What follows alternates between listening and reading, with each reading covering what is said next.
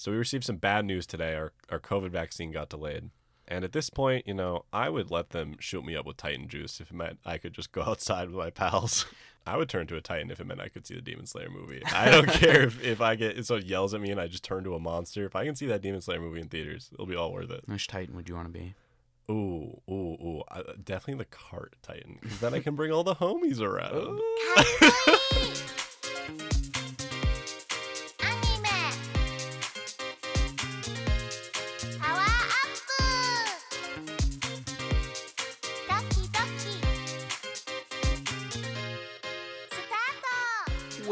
Welcome to Bravery Punch, the shonen show where Eren is daddy.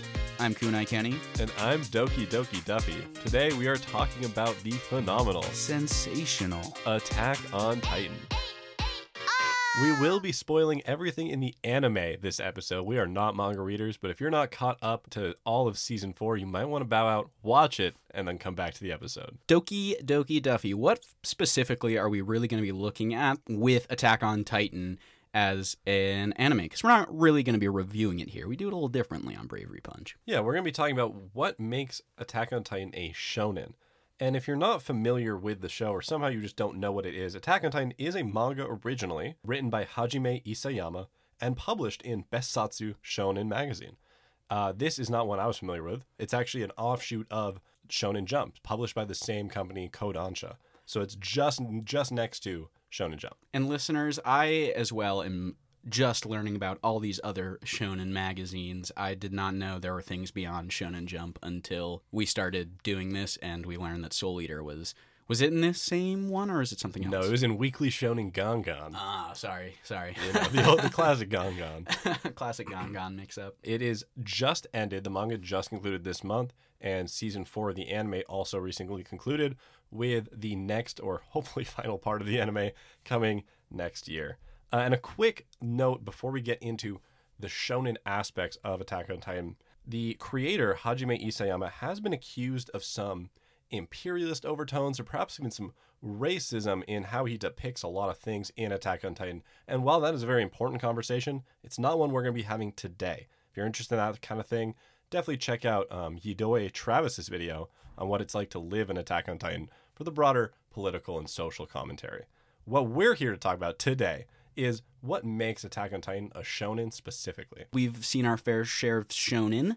Oh, that's a tongue twister. Fair share of shonen. How we have kind of defined a shonen is through these three pillars. And the first is the hero and their dream. Kind of one thing lumped together. You can't have the hero without the dream. You can't have the dream without the hero. Our second thing is the power system slash progression system. And finally, we have the crew of characters that uh, surround our hero and help that dream along the way. And we're going to need to edit this out because it's going to beep shortly to notify me. Just putting this audio cue in the recording. We got diabetes alert, folks. We're, we're good though. It's Or gonna, we could keep it in and just like be a very pro diabetes podcast. Hey, I'm so down. I'm so down. and before analyzing the pillars, I want to mention that this is kind of why we started this show. Back when Bravery Punch was nothing more than a conversation in our old, uh, in our old. There it goes. I was able to stop it, but my uh, continuous glucose monitor is about to go off there. Anyway, back when Bravery Punch was just a discussion in our old kitchen, we were surprised to think about Attack on Titan as a shonen. And when talking with some other friends who are fans of the show and current on the anime, also a little surprised to hear that it's a shonen. So I'm excited to talk about what makes it so.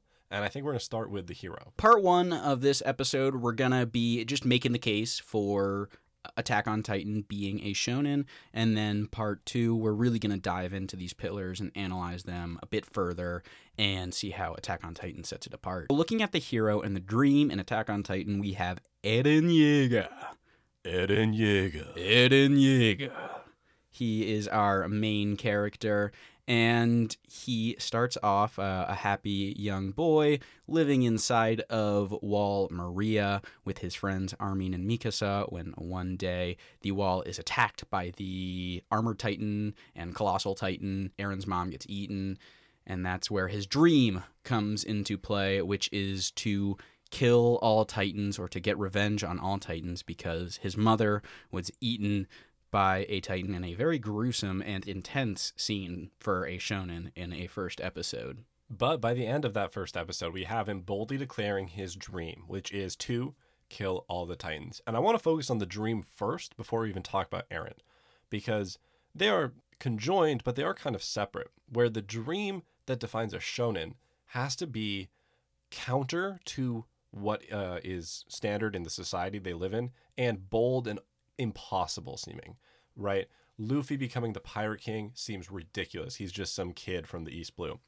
Uh, Naruto becoming Hokage is just impossible. He's just some orphan with no friends. Like, how's he going to do that? And the dream for Attack on Titan is killing these monsters, these zombie like creatures that have assaulted every part of humanity we know for generations. And so, obviously, humanity wants to fight them. We see that in the first episode that there are resistances set up to the Titans, but completely wiping them out is impossible. And it fits into the Shonen Dream in that way. But where it differs is how he wants to go about it, I think, or why he wants to. It's not a dream that is only his. It's, it's obviously one that most everybody who lives in the Attack on Titan universe would share is to get rid of these giant monster things. It's not as unique as a lot of other heroes' dreams. And it's also born out of revenge. Most of our heroes' dreams we see kind of as a passion project, if you will, where there's a lot of hope behind it. It's getting stronger with their friends be, to be the best to protect the people around them. Not to say Eren doesn't want to protect his friends, well, at least in the beginning of the show. We've seen vengeance motivations in Shonen, of course, and the my, the one that pops to mind immediately is Sasuke Uchiha. And it's interesting because he is allowed to be edgy. He's allowed to be really motivated by getting revenge for what happened to his family. He's not the main character. And I feel like in recent, maybe the last shonen of the 20 years we've seen, vengeance motivations or revenge aren't really coming from the main character. And so we're going to talk a lot in the second half of the show about what makes Attack on Titan different.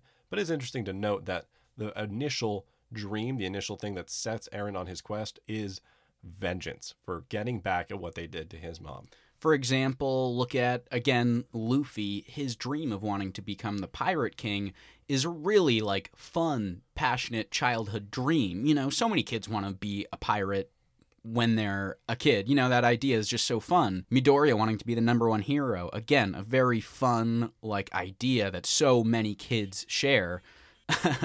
Again, a very fun idea that so many kids share.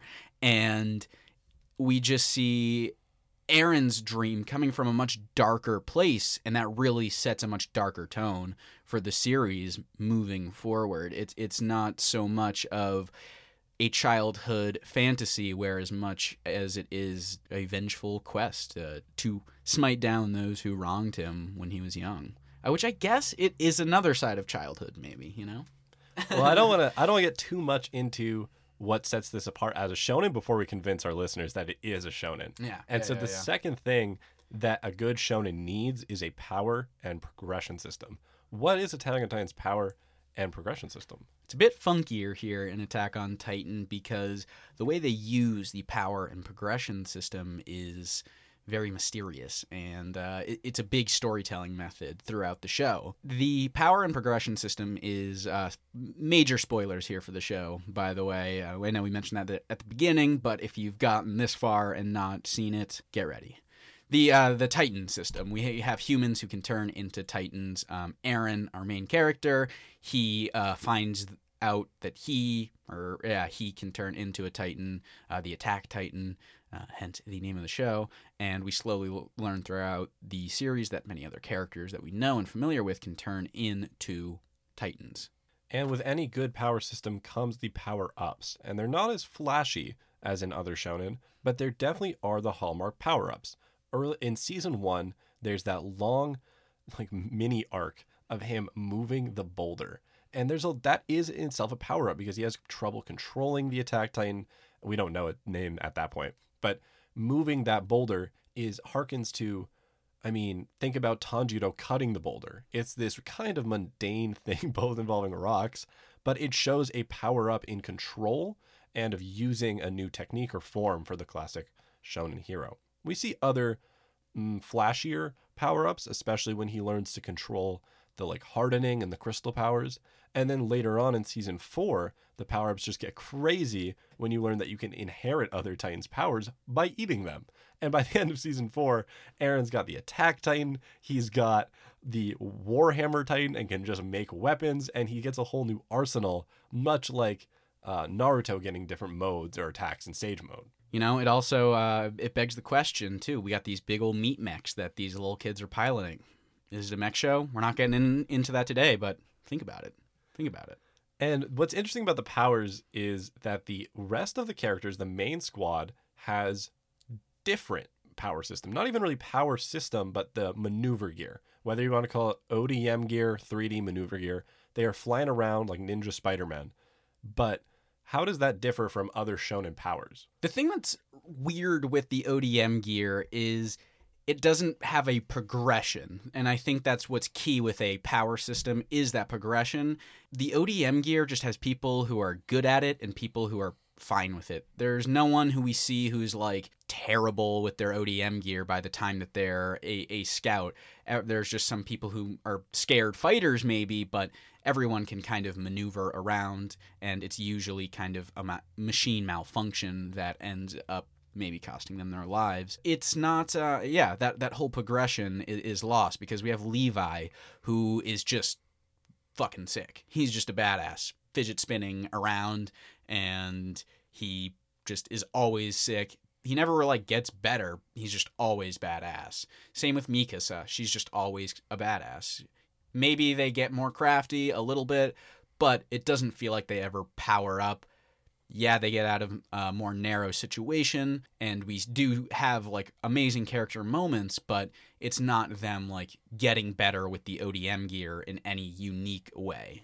It's safe to say because of that lack of power up and progression, that doesn't fit into the shonen archetype of power system that we love to talk about. And I think that's why people don't view Attack on Titan a lot or often as a shonen because for the first 3 seasons or so, no one besides Eren on the main squad, the good guys, if you will, had a special power. They were just people doing their best with the technology, which was really cool. And as viewers and readers, we were so into that, seeing humanity defy the odds with just what they have. And it didn't feel shown, it felt more like Gurren Lagann, that type of story. But as the story's gone on and it's revealed more layers of the power system, as we're going to talk about later, it's definitely fitting into the shonen more and more as there are varied powers and different power ups that we've seen. All right, so I think we've made our case for our hero and our dream, and we have now gone through our power and progression system. Our final pillar uh, that we're going to define here for Attack on Titan is the crew and our uh, cast of characters. And Duffy, who is our crew in Attack on Titan? The classic shonen trio, we've seen it in so many different shows and stories, comes up with Eren Yeager, Mikasa, uh, I forget this- my boy Armin. no, no, no, Mikasa Ackerman Oh, oh, oh. and Armin.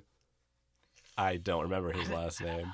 But either either way, they're the first three, and like Austin said earlier, uh, a big part of the early story is them watching out for each other. Eren saves Mikasa. We learn we don't see the full flashback, but he saves her early on, and that's why they become really close. She actually is adopted into their family.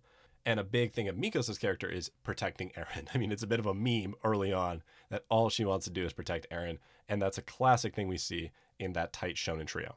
And then expanding from our tight shonen trio as as the show moves along our characters uh, eventually graduate and end up in the recon corps and the people who they train with along the way end up being um, all kind of in the same unit and there's so many of them um, I, I you know sasha connie jean um, There's like Marco early on. yeah, Marco, Bertolt, um, Reiner, so so many characters along the way that that build up this exterior crew kind of around our, our main cast. And that's I think another really fun thing about Attack on Titan is you really grow to care about a lot of these characters, which makes it so much harder to to lose some of them and you feel those intense moments so much more when the the Titans attack that it's just it's, it's heartbreaking when you see these people who they've trained with and they've built a connection with die alongside their companions and you know have to keep doing that so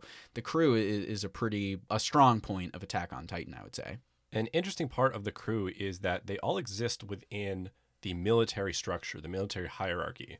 And I think that is a subtle way to do the shonen hierarchy of powers and, and power levels that we love to talk about and love to obsess over as fans, where you have different power levels in DBZ, you have bounties in One Piece, you have hero rankings in My Hero. It's everywhere across shonen. And it's a little more subtle here when you don't have power levels, you have military ranking. You have them starting out, the main crew, as like recruits or whatever. They have to go through the training arc and then they get into the very bottom level of the military. And we're told right away, not we don't we're not just shown that Levi is super powerful. We know he is right away because of his uh, rank. Commander Captain Levi, whatever it is. he gets commander later. But there and then above him there's commanders and we were like, "Whoa, who can be above Levi?" We're shown the power hierarchy, but it's sold to us in an almost more believable or more grounded experience because we are familiar with military hierarchy. We're casually familiar with military hierarchies uh, in day to day life. And I actually think that's a really cool thing that Attack on Titan does. The crew fits in to the power system through the setting and just what they want to do as characters. All right, I think we uh, I think we've nailed is it nailed down our three pillars here. Yeah, and if you're still not convinced that Attack on Titan is a shonen, I mean, it's published in a shonen magazine, right? We're not gonna claim that's the only reason, but its target demographic is the shonen, the young boy, and of course, it has blown up beyond that, and everyone's mom knows Attack on Titan these days. Yeah, it's crazy. It's like the Game of Thrones of anime. It people love it, I think, because it kind of has the same stakes as Game of Thrones. You know, people love a good show with stakes, and we don't get a lot of shonen with that. And so it's a really awesome experience to to watch it and now see it as the face of shonen manga and anime. It's absolutely massive. Only, I mean, Demon Slayer is kind of getting there now, but Attack on Titan for the past decade has not yeah, has it been a decade? Or, It's, it's, felt, it's felt long. It's felt like it. We have we, we haven't even told our, our story of Attack on Titan. right. I think before we get to our break and get into all the fun analysis and discussion in the second half, I think it is worth talking about our our story with this show because uh, it has felt like a decade at times. Uh, and so, how did we first find Attack on Titan? just from a gif on Reddit of seeing Sasha, one of our crew members, eating a potato, and then another gif of some people ripping around on their ODM gear and fighting some titans. And those two gifs just sold me right away. I was like, all right, this is uh this seems like a good time. The animation is there for sure. And I, I had heard some bits of the opening too, which is just a whole nother conversation we'll get to later in the show. From there, it became one of the first weekly anime that we watched beyond Naruto. Naruto was kind of our thing before that, and we were really at this time starting to dip our toes into more anime, and Attack on Titan was just airing, it was just getting big, and season one was just incredible, and we were so, so ready for season two, but uh, what happened? After the hype of season one, all those years ago, mind you, radio silence for four years. We watched Attack on Titan originally in high school. I don't know if it was sophomore. I think it was the end of between sophomore and junior. Either way, we were young, and it was years before we saw more of it. As um, a viewer, we are fans of the show. We are so invested, but our interest in our motivations for wanting to keep watching have changed so much, not just because of the story, but because of the timeline they have released over. we have quite literally grown up with some of these characters in in a in a sense where it's been I just I, I'm so ready to get to the end of this journey because it's truly the first shonen that we will both experience from beginning to end. Yes, you know we uh, I'm still catching up. still, one day we'll get there with One Piece. We'll see that come to an end in a couple in a decade or so. But But with One Piece, That- we were not around yeah. for the inception. One Yeah. Piece is literally older than me. Same and same with Naruto too. We saw we did yes we did see that end, but we were uh we did, I mean I kind of you know I watched the, the anime when I was really young, but it was again kind of before my time a little bit. But Attack on Titan is the first shonen that I really sought out, found, and have been on this journey for so long. And it has such a special place in my heart for that. And it's it's just uh, it's been it's been a, a wild wild ride. Like any good journey, it's had its ups and downs, and I'm so excited to talk about some of them after this short break. Hello? Doki Doki Duffy, tell me how our listeners can get involved with a good old bravery punch. Well, you can find us at Bravery Punch on Twitter, at Bravery Punch. We're on YouTube. You can search up Bravery Punch, you'll find our channel. You can also email us at punchbravely at gmail.com. Next week, we're going to be talking about the anime Demon Slayer. So send us all your thoughts, what you love, what you hate, and why you love Tanjiro. And get ready for a Demon Slayer episode. And if you like the podcast, please be sure to like, share, and follow. Any support is appreciated. Punch, punch them up. Stay brave.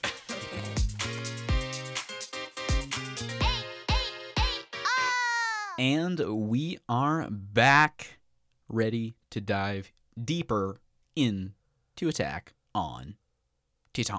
In this second half, we're going to be looking at what separates Attack on Titan from other shonen and what we hope its impact is on the genre, what we want it to inspire in future stories, and how it can like elevate the genre. Before we get into that, I thought of something that could be a little fun.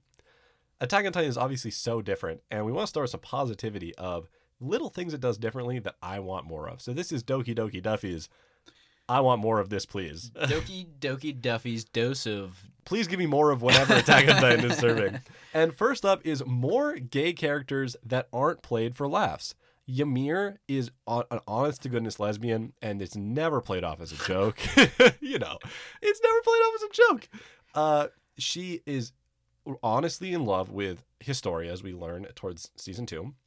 And not only is it not played, or not only is it serious, it's requited. I mean, they are obviously separated due to circumstance, but Historia's feelings are pretty hinted at being um, similar towards Ymir.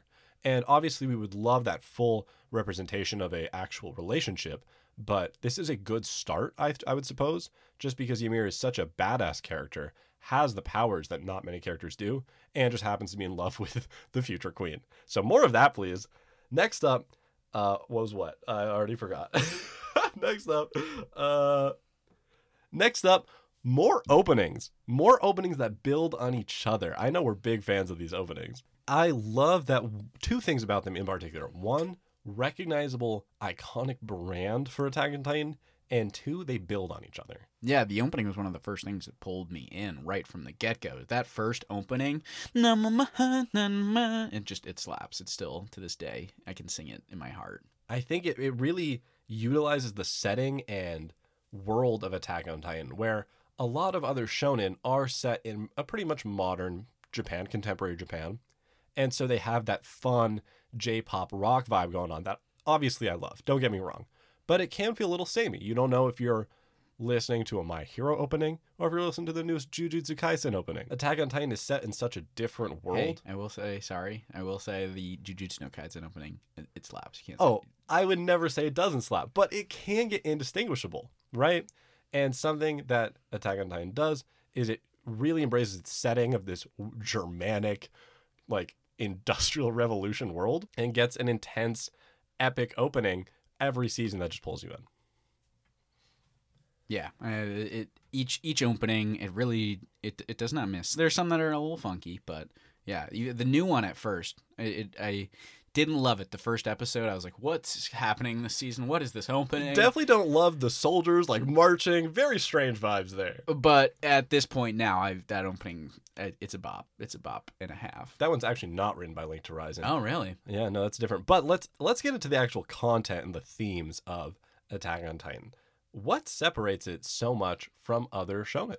Why don't we again kind of look at this pillar by pillar? And first up, our hero, Eren Yeager. And as we mentioned earlier, I think one of those key differences is that vengeful quest that he is on throughout the show that has brought Eren to where he is now this dark, grim guy who has just been beaten down so much that he has really become a totally different character than we knew in earlier seasons. And it's shocking to see him act the way he does now, just because he doesn't have that same kind of like passion in his eyes that he once did. It's it's so different from most shonen where the hero is beaten down and uses that kind of beat down to get stronger and to I don't know, like uh, what what's the word? Like they just build a fire inside of the a- a fire just grows bigger and bigger inside of them. Determination. determination. That's the word I'm looking for. Yeah, they're they're more determined when they're beaten down. But Eren just kind of seems so tired and I mean, don't get me wrong. He's looking hot this season. At the same time, he is just like tired eh, seeming and like just so grim and beaten down where he doesn't feel like he has grown a bigger fire, but it's kind of gone out almost. Right, and that's not due to the vengeance. I, I I know that's not what you're saying. I just don't want our listeners to get a little lost. The vengeance is nothing new to shonen, right? We talked about Sasuke. Even Naruto and other heroes at times can want revenge for wrongdoings to their friends, especially, is where we often see that. What's so different that Austin was just talking about is the dynamic element to Eren Yeager as a character. He has so much development and change that it almost doesn't even feel like a shonen hero. Austin just kind of outlined the two bookends that we've seen as anime viewers so far. And I don't know if I can stress enough that Eren Yeager is a radical, a radical shonen hero in every sense of the world, both from the content of the story that we learned about. his his new dream of his eugenics dream. Oh, Sorry, another uh, continuous glucose monitoring uh, alert. But radical not just in terms of his content and what's going on in the story, but radical in his change. Other shonen heroes do not change as much as Eren Yeager does. And what I mean by that is their dream is consistent. Like Goku always wants to be the strongest. Naruto always wants to be Hokage. I can do example after example. That motivating, driving dream is the same throughout the story. And sure, we can have elements and layers added onto that, right? Where Goku gets a family. And certainly that's a part of him that wasn't there before, but he's going to let his kid get beat up if it means getting stronger. And Naruto will want to rescue Sasuke for a large chunk of the story. You might even say the second half or more. But that is always in service of becoming Hokage. It's never, I'm no longer interested in becoming Hokage and now I want to rescue my friend. It's, how can I do these to pursue my dream?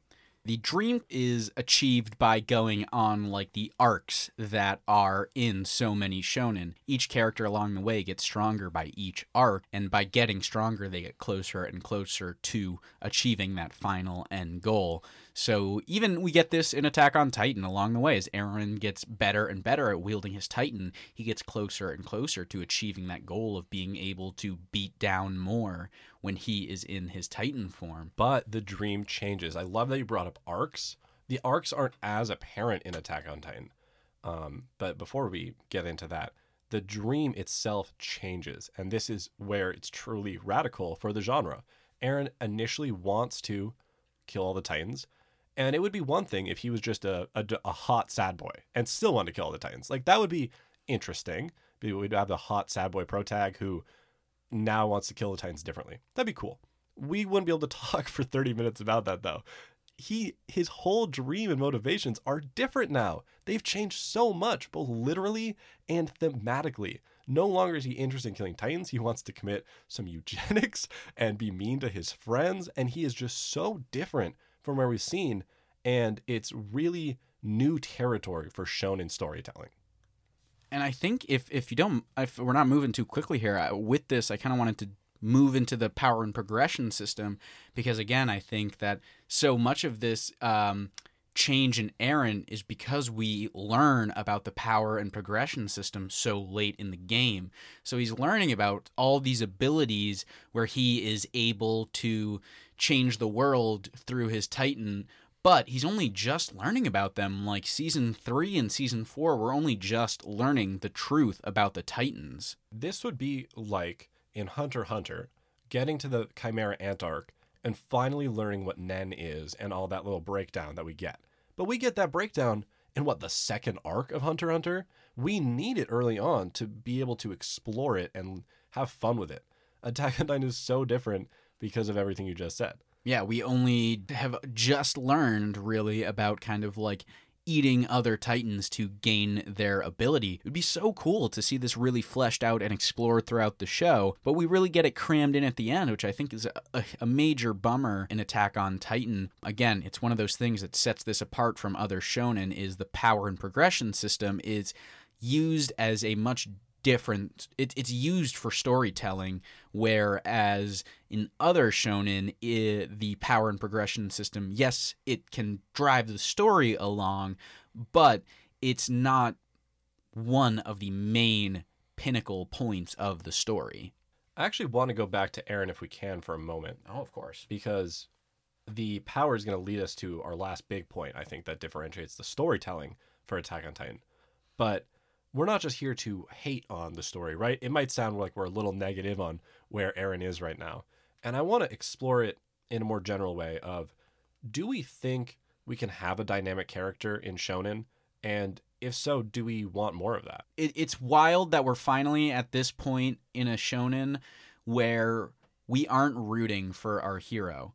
So many other shonen, you know who you want to win, you know who the hero is, you know what's good and what's evil. It's black and white. But here in Attack on Titan, in season four, I don't know if I want Eren to win at this point. I don't know if I want him to achieve his dream. It's kind of dark and twisted at this point where maybe we get the Code Geass Lelouch ending, and maybe we get the Itachi thing that happens at some point. Right now, it, it's like a very gray area in Attack on Titan with who you should be rooting for, which is really cool and dynamic in a shonen.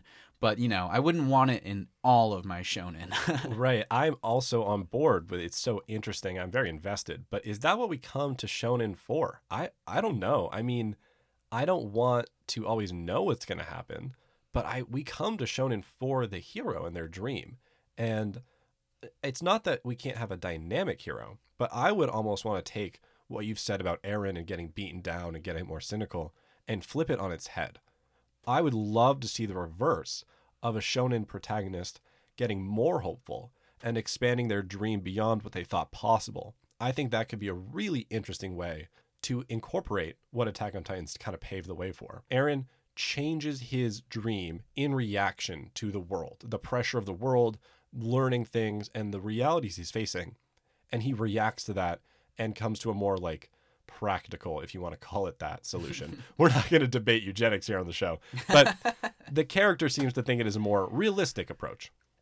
And I would love to see the reverse of that. A hero who starts out kind of small time, whether it's in a card game or being the strongest, whatever the story is.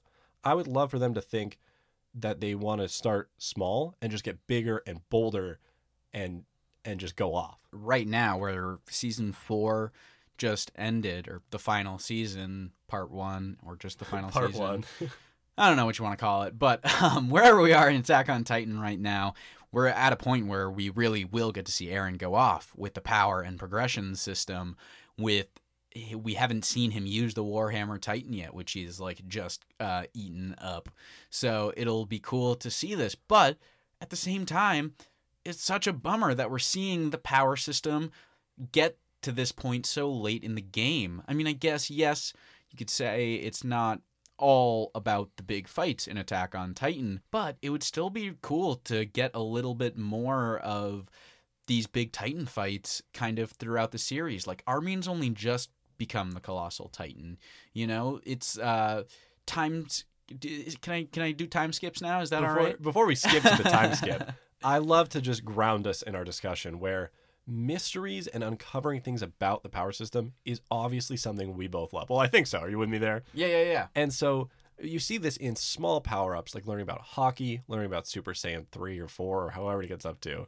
We love little mysteries of the power system, but we need that foundation early on. For sorry, just for a second when you said hockey, I thought you were talking about the sport, and I it took me a second to get to One Piece there. Oh, no, I'm talking about armament Haki and all the kind of things you don't know about yet because you're not caught up. But we love little mysteries and learning, uncovering little things about the system that make it more interesting. But we need the foundation of this is a devil fruit, you eat it, this is what happens. This is ninja, ninjutsu, whatever, you do this, this is what happened. We don't even have that basis in Attack on Titan where Eren just gets eaten, and for a while we just know he can turn to a Titan, and that's it. And I think it sounds like we're in agreement that we don't want to see more of that going forward. We don't want to see that level of mystery and hiding how the powers work, right? Yeah, it's not to say you can have mystery, like not have a power system without mystery, because, uh, like as you said, with ho- hockey, hockey, Hockey. hockey, like I'm only still j- just learning about it, but it's in it's in a way that doesn't restrict the power system so much. Where it, it feels like now an Attack on Titan, we're we're at this point where whoa, the Titans can do so much crazy stuff, but the show's about to end. Which um, I mean, I don't know how many more episodes there are going to be, but it still just feels like I would love to have seen more of um, of the Titan kind of power system uh, expanded throughout the story instead of just tossed in here at the end. One more note about Eren. Uh, just come on. We said he's daddy, right? We got to talk about daddy. One more point about Eren is the thematic change he's gone through. As he's learned more about these powers, and we have as the, as the readers and viewers, he ended season four with just being mean to his friends and just telling them they never he never liked them and he doesn't even care and his new plan involves harming them in many ways. Um, and austin you mentioned the itachi and the lelouch factor which if you have forgotten somehow this could be setting up for him saying oh i did all this so that i could do this other thing and we're not going to speculate Everyone had to hate me so there could be a villain. trust me, it was the only way. It was the only There's way. no way to do this anywhere else. And we're not going to speculate on if that's happening or not. I'm sure there's many YouTube videos out there you can check out about that. But right now, as a viewer, we are left with our protagonist completely switching and being mean because why? What's changed in him? he talked to his brother one time. They just had a conversation where Eren realized, yeah, you're you're right. I should just do eugenics. And this is where Attack on Titan's use of time skips leaves us wanting more. Can I go? Can I go? Please. Okay. So, with time skips in so many shonen, it is the halfway point of the story. It is just like you are just getting into what these characters can do. It's such an exciting part of a shonen. I'm like just there in One Piece. I'm still like I'm in the second arc after the time skip and it just it's so cool to see how much these characters have grown after the time skip and I have so much more time with them and it's awesome. And in Naruto, Naruto Shippuden is a whole entirely different series basically off of the original Naruto. You're only just getting to the start of these characters' stories and their journey. But here, in Attack on Titan, the time skips right at the very end of the story. We are not seeing all of our characters right away. So we have not grown with them in this time skip. We lose so much of what happened to them by time skipping, not seeing them, and just kind of seeing vague conversations with them. We lose so much of what's been happening with them. We want to know what's going on with them. We don't want all this vague kind of mystery here at the end. We want to be there with them. We want to know what's happening so we can be rooting for our main cast and crew. You hit the nail on the head because Attack on Titan has tries to have both this big time skip to move the plot forward, but also has this radical progression of the characters. And it it doesn't feel like you can have both. Because in the other time skips you mentioned, the characters change, but the way they change is not fundamental, it's in their power and their progress towards their dream. One Piece is, I mean, it's the tour de force. It is the the the pinnacle of this kind of time skip where you see the characters, you see where they go, you know what their dream and motivation is, and then you see them on the other side of the time skip being better at what they do. They get some new skills, new abilities, new looks, but it's always in pursuit of their dream and their motivation is staying there. With Attack on Titan, we leave Eren in a very interesting point in season three, right? He has just found the ocean. There's so much world out there, and we are so desperately wanting to see more, like you said. We skip forward three years and we just have no idea why he's the way he is. We don't even fully understand him as a character. It's just doing two things at once that I don't know if I want them to combine that way in a shonen story. it's just so mind blowing that in season one we see him carrying Mikasa like away from Titans. We see him cry for Armin to get the colossal Titan. Such a powerful, intense moment where he is standing up for his friend's life. And then from one conversation with his brother that we see in a 30 second clip, we see Eren's entire personality change. It's just almost heartbreaking to see him say what he said to Mikasa in this most recent season. I, I mean, I would maybe be more okay with it if I got to see more of a change with him, if I got to see why he got to that point. But we as viewers don't really get to see Eren come to that conclusion. It's just such a brief moment for such a big change for a defining character in the show that it just it doesn't feel deserved. In recent shonen, time skips are really hot right now, especially in the manga for Promise Neverland. It used time skips liberally. If you haven't read it, there's like three during this one arc. But our characters don't change. And I couldn't agree more with you, Austin, that if we just had a little, if we could see the impetus of that change and then see the result of it, it'd be way easier to swallow than leaving a scared but hopeful boy at the edge of the world to this really sad guy who just hates his friends. Who's kind of racist towards his friends. kind of, uh, it kind of seems fascist to me. yeah, it's, it's a little weird. It's a little weird, and it's it's just sad to see such a drastic change with with Eren. So I think it's safe to say that in future shonen, if we have this level of change, we need to see more of it, and we don't want to deal with the back and forth, the backflash and flash forward, and the experience we've had. While we're on storytelling, I, I do want to mention the info dumps that happen in a lot of shonen. We are given these scenes and moments of, all right, here's what you need to know about the power system. All right, here's what you need to know about this character. And we are just kind of given a whole slew of information. And that happens a lot in Attack on Titan. There are whole episodes where we're learning entire histories decades of a country from one person giving a whole monologue, one person just explaining uh, like all of the Titan power system, things we never knew, just in one fleeting moment. And it's really kind of annoying and tiresome sometimes in Attack on Titan, where it's just like, oh, here we go. We gotta learn more history about this country. Like, there's more flash, there's more to this person. I don't know. It's just, there's a lot of moments where we're just revealed so much information about the country and it's just it's not super enticing to watch at times. I want to push back slightly because I think you did say that all shonen use flashback, and even the best of the best One Piece. Info dumps. Oh well, okay. Well, I think that's where we're just that's where we need some clarification on because in the best of the best One Piece, right? We have long flashbacks. One that sticks out in my mind is at the during Fishman Island, right after the time skip. Uh, our main character Luffy literally falls asleep while listening to an info dump, right? So, what are you talking about? Well, so with an info dump, it's just one scene, one person telling you what you need to know with maybe like a slideshow of kind of some related images and stuff. What's really powerful about the flashback in um, Fish Fish World in One Piece, um, we are told a story and we see this. Oh, that was a weird inflection there, but we see this story played out.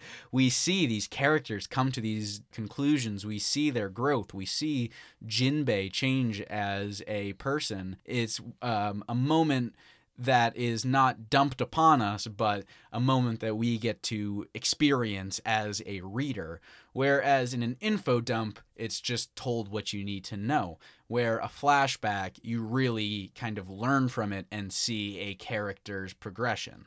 I think I'm starting to see it with that last sentence. The character is really critical here because in, in One Piece and good flashbacks, we care about the characters. But the info dump, you always talked about the power system. And I think I'm seeing that difference where the power system is necessary, or sorry, the, the info dump is necessary to explain and move along the story, but it doesn't get us involved as much in the characters, which is what we care about here. Yeah, like when we jump back to Water 7 again in One Piece, we get Franky's whole backstory through that flashback, and it makes us care about Franky in his own dream more. We're not just told, like, oh yeah, Franky, like, grew up building boats with this guy. One day the guy died, and yep, now he wants to build the best boat for that guy. Like, you don't feel that. You don't feel that dream. Sorry, uh, warning, One Piece spoilers. You've had 20 years. but, you know, we feel Franky's dream because we see his you know, we see a pinnacle moment in his life. We're not told about it. We see it and experience it as a viewer. I think the reason that these info dumps have been so prevalent is the mystery that Attack on Titan has built up. Other shonen use mystery, of course. For a great example, we love talking about One Piece. Check out Super Eye Patch Wolf's video on why you should read One Piece. He he goes into how Oda, the author, sprinkles in some mysteries to sort of boost the long-term engagement and the long-term storytelling and keep you reading. But that's over years and even now decades of storytelling. Whereas Attack on Titan does something a little different, where I feel at times we were only watching for the mystery. We wanted to know was in that gosh darn basement for so long. For like what f- it felt like years, but it wasn't that long. Yeah. But truly, season three, we were only watching for the basement. Yeah. Yeah. I mean, you know, there's obviously some some very, very fine, Oh, of course. flashy Levi zipping around moments, but I just needed to know it was in that basement. I started this show, saw that key, saw there's something down there, and gosh darn did I just want to know. And that for so long was a driving factor in watching it. And I think other shonen aren't like that. You aren't panel by panel or scene by scene watching for the mystery. Like it's usually you know the hero's going to win. You know there's some secrets to the world, but they're never the driving force. You want to see the fights. You want to see the goofy characters. You like the the vibe of the show.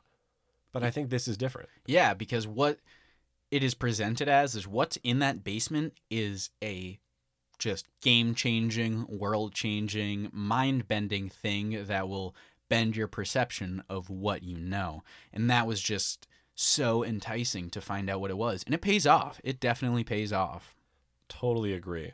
My question for you is do we want to see more of this mystery, almost, dare I say, carrot on stick mysteries in future shonen? Maybe mm, I don't know. It like Attack on Titan uh, annoys me sometimes. Uh, like I've kind of mentioned with the power and progression system, I just feel like it would have been cool to know some of this stuff a little bit sooner, or if we could have gotten it with a little bit more time. But we we got so many info dumps with this mystery where it some of the payoffs it's just like all right i'm just waiting for that scene where i can learn what i need to know which yeah you do get those payoffs but i don't know. Yeah i would like to be shown a little bit more than told what is happening in this mystery. It's very blunt when it's telling you what you need to know. You don't really draw many of your own conclusions or like kind of get to make any wild guesses. Sure you can make guesses along the way and stuff. I, am i making am i making sense? I don't want to sound like i'm contradicting myself. What what I'm hearing is that the mysteries are great and the payoffs are great in Attack on Titan, but they get in the way of the characters. And I think in season four we've really felt that, and it feels like a different vibe because we're now watching to see the mysteries unfold and see the results of them, and our crew is sort of sidelined for the drama of the reveals. And I'm not a writer. I'm not going to tell Isayama or anyone how to write a story. But I think for shonen in particular, we never want to sideline the characters. The for me personally, the mystery is great, and I that basement mystery kept me going for years. Right? I don't want it to get in way of the characters because that is what I come to shonen for. it was a real bummer to come back to Attack on Titan so excited for this last season to not see our, our main cast and of characters for four episodes three you know we see Eren at the end of episode three maybe you know we do see reiner we're getting you know we're getting we're gaining a new perspective and you know we're getting this whole wider story yada yada yada. It's hard to care as much when we just don't know what's happening with our with our friends you know? They they feel like our friends and it's so sad when we do finally get to see them to see them just be sad and not really talk much and they're just kind of in the background of this much bigger story that is happening which is isn't you know our our crew and our our hero are kind of supposed to be more at the center of this main story but here in attack on titan we're getting this bigger picture this gray area of who's is right and wrong you know what's good in war and all that so it's just uh, it's it's an interesting method to go with Don't sideline the characters. Let's keep them at the focus, but you can keep your mystery. With those characters, though, one thing Attack on Titan does that I definitely want more shonen to follow suit are the stakes. I think just second to the mystery, often we were watching just to see who makes it out. Because in this show, characters die and they stay dead. There's no going to heaven and coming back with the Dragon Balls. They are gone. And I think that really sets it apart from other shonen. And death is also just so grim and dark every time it happens in the shonen. Like characters will die in a shonen, but it'll be a beautiful moment kind of where, you know, in Dragon Ball Z, for example, Vegeta, um, when he explodes himself for his friends, you know, it's a powerful moment. Sure, That's Dragon the, Ball Z, That's they can the I will always love you, right? yeah, yeah, yeah. You know, they, they come, yeah, they come back, of course, and and there's heaven and everything. But you know, that's Dragon Ball Z. But here in Attack on Titan, they're dead and gone, and it is just like a brutal. There's no beauty in this. There might be some sacrifice, but it is just a lot grimmer and darker than than a lot of other shonen. And I think the reality of that is a really big strength of Attack on Titan. And It- it's why it's drawn so many in. for sure. It feels uh, almost western. Like most shonen don't have that level of stakes. It feels more like game of thrones where characters can die. So i think we're in agreement that we want more of that. And one way i was thinking about it in preparing for this episode one way we could have that level of stakes without necessarily having that violence is we could incapacitate or affect characters in other ways. What if we had characters in a fight who permanently lost a limb or lost their powers even or somehow just got affected in a way that they could no longer be present in the main conflict that could still have stakes but wouldn't be as violent and as dark as attack on titan is right uh, again, bringing up some examples, is Recovery Girl. She can kiss and wipe away the pain. And, you know, yes, Midoriya can do some detrimental damage to himself, but, you know, there's usually something that will save him. yeah my hero really does it both ways. With recovery girl almost it really takes away the effects early on but at the same time then they throw in this wrench of mirio losing his powers. And that is a real consequence that gives weight to the story that i want to see more of in shonen. So big fan of the stakes Big, big fan of the stakes. I think another great thing Attack on Titan does is, I mean, you know, a lot of shonen do this, but a really stellar character design and and um, cast of characters. not since One Piece has every single face looked distinct. Very impressive stuff.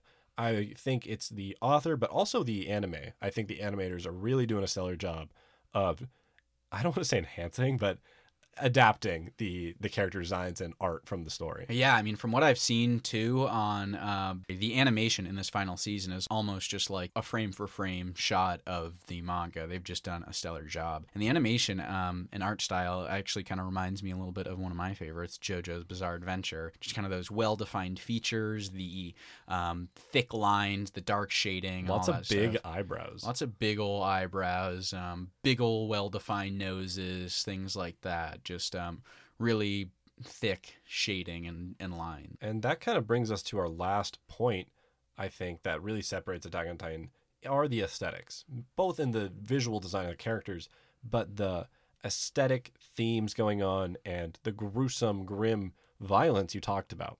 Uh, in preparing for this episode, uh, we talked to our friend who kind of inspired this one. Uh, He's gotten a shout out each and every episode. you know who you are. Shout Shouts to you. Uh, he was surprised to learn Attack on Titan is a shonen, despite being a fan like us and watching it. And when I asked him why, he pointed immediately to the visuals. The not only the violence, but the goriness and the gruesomeness of the violence.